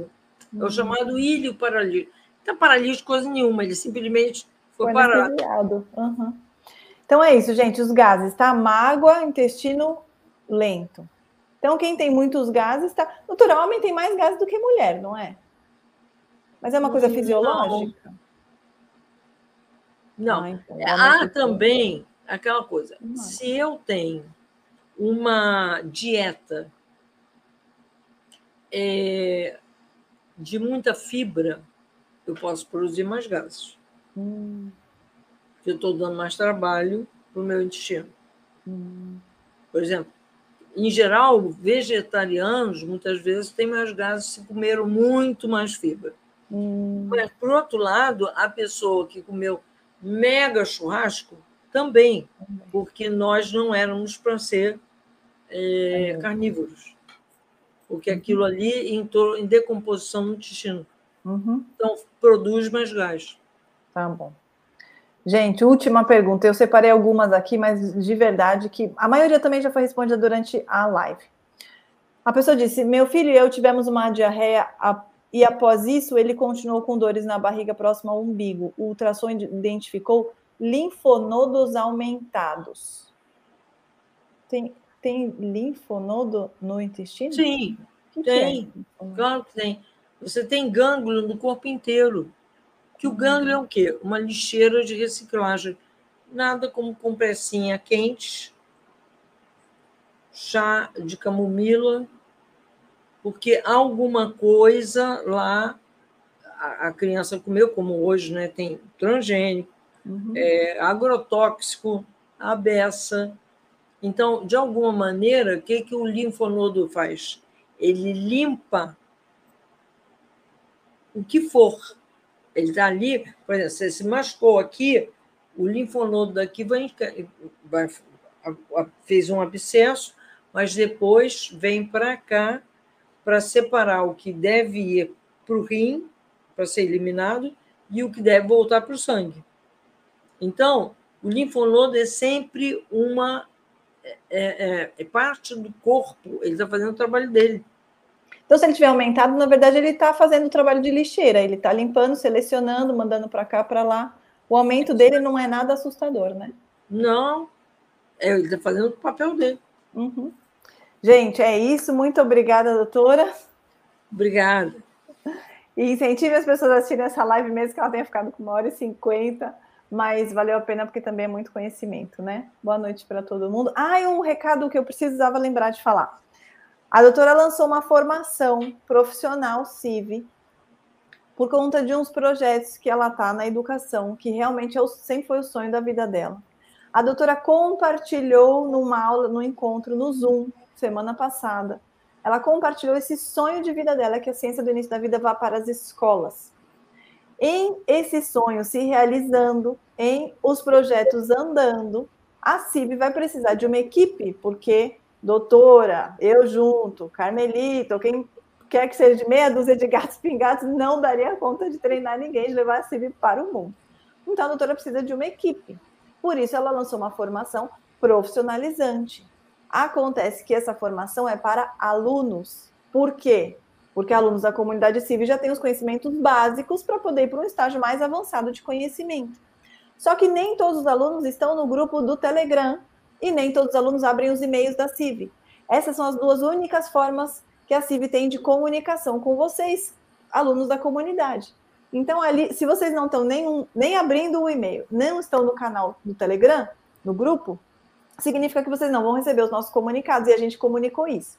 Então, eu estou aqui comunicando a quem é aluno, está aqui, que vá na comunidade CIV, assiste a última aula, porque ficou gravada, o último encontro com a doutora, no dia 8 do 12 de 2022.